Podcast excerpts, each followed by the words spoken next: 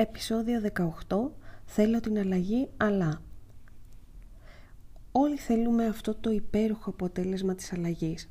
Θέλουμε να κόψουμε την κακιά συνήθεια, θέλουμε να αρχίσουμε τη διατροφή, να αρχίσουμε το διάβασμα, τη γυμναστική, τη συγχώρεση, την αγάπη, το να διώξουμε τον εγωισμό και να αγαπήσουμε το διπλανό μας σαν εμάς.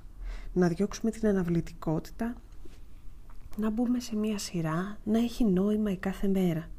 Γιατί πώς αλλιώς θα τη δοξάσουμε την κάθε μέρα που έρχεται και είμαστε εδώ; Για όσο είμαστε εδώ και βιώνουμε αυτό το μοναδικό θαύμα της ζωής. Όλοι λοιπόν το θέλουμε αυτό. Δεν γνωρίζω ούτε έναν άνθρωπο που δεν το θέλει. Από το πιο μικρό παιδάκι μέχρι τον ηλικιωμένο που βλέπει τη ζωή να φεύγει κάθε μέρα από τα χέρια του.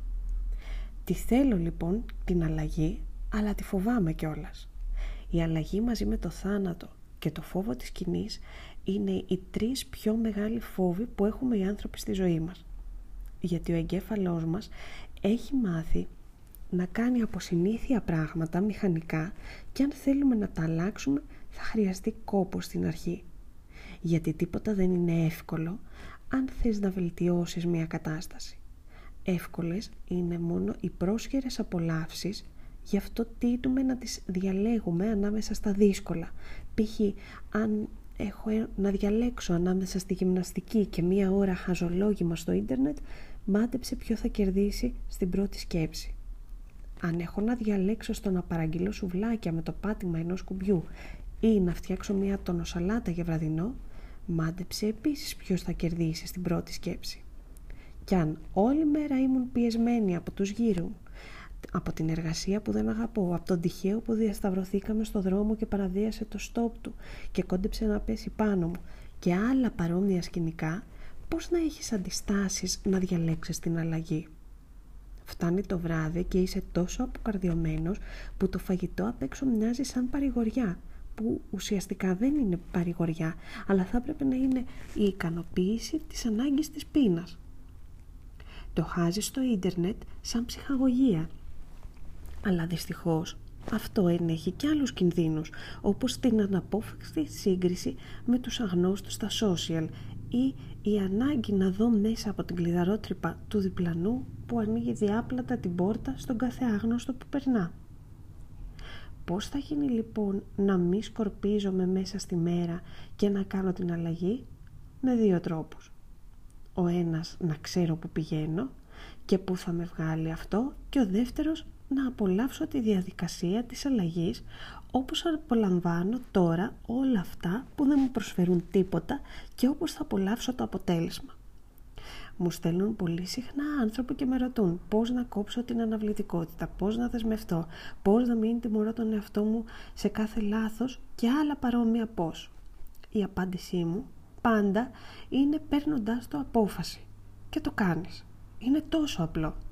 Αν δεν το κάνεις, σημαίνει ότι δεν το θες. Σημαίνει ότι πιστεύεις ότι δεν θα κερδίσεις κάτι από αυτό και ο εγκέφαλός σου δεν θέλει να συνεργαστεί προς την κατεύθυνση αυτή γιατί βλέπει ότι δεν θα πάρεις όφελος.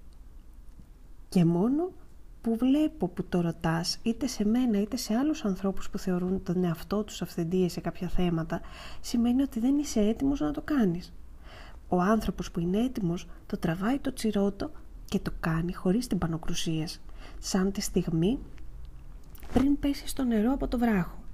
Έχεις βρεθεί σε ανάλογη στιγμή στο παρελθόν σου ως έφηβος ή ως παιδί; Εκείνη η στιγμή που πήγε το μήνυμα στον εγκέφαλο ότι θα το κάνεις το βήμα, εκείνη ακριβώς είναι η στιγμή που είσαι δυνατός και ξέρεις πια, ότι πια δεν μπορείς να το κάνεις, δεν μπορείς να το αλλάξεις γιατί το βήμα έγινε και η βαρύτητα πια κάνει τη δουλειά της πόσο χαρούμενος ήσουν που το έκανες το βήμα όμως και ένιωσες αυτή τη στιγμή ε, χαρά των λίγων δευτερολέπτων εγώ το θυμάμαι ακόμα έτσι συμβαίνει ότι το πάρεις απόφαση και είσαι δυνατότερος από τα πάθη σου. Η στιγμή που εσύ αποφασίζεις για εσένα γνωρίζοντας πού πας και γιατί πας τι θα βρεις εκεί και είσαι πεπισμένος ότι είναι καλύτερα από εδώ που είσαι τώρα μη ζητάς την άδεια από κανένα. Η ευθύνη είναι δική σου, η απόφαση και η δράση και εμείς είμαστε συνοδοιπόροι σου στο ταξίδι αυτό. εννοώ οι επαγγελματίες. Πληρωνόμαστε με το αποτέλεσμα, με τη κακή συνήθεια που σπάς κάθε μέρα, με το ότι διάλεξες να φανείς δυνατός και μπράβο σου. Αν θες και εσύ την αλλαγή, ξέρεις πολύ καλά τι πρέπει να κάνεις. Εύχομαι να είσαι δυνατός και να μην τα παρατήσεις. Η αρχή θα είναι δύσκολη, αλλά σε λίγο θα το απολαύσεις. Να έχεις δύναμη, το χρωστάς σε σένα και σε όλους τους άλλους που ποιος ξέρει τι είναι αυτό που κρύβεις μέσα σου τόσο καιρό και δεν το δίνεις σε όλους εμάς ώστε να ωφεληθούμε κι εμείς. Σκέψου να τα παράταγε ο Βιβάλντι, ο Μότσαρτ, ο Ταραντίνο, ο Γουντι ο Καραγάτσης και τόσοι άλλοι.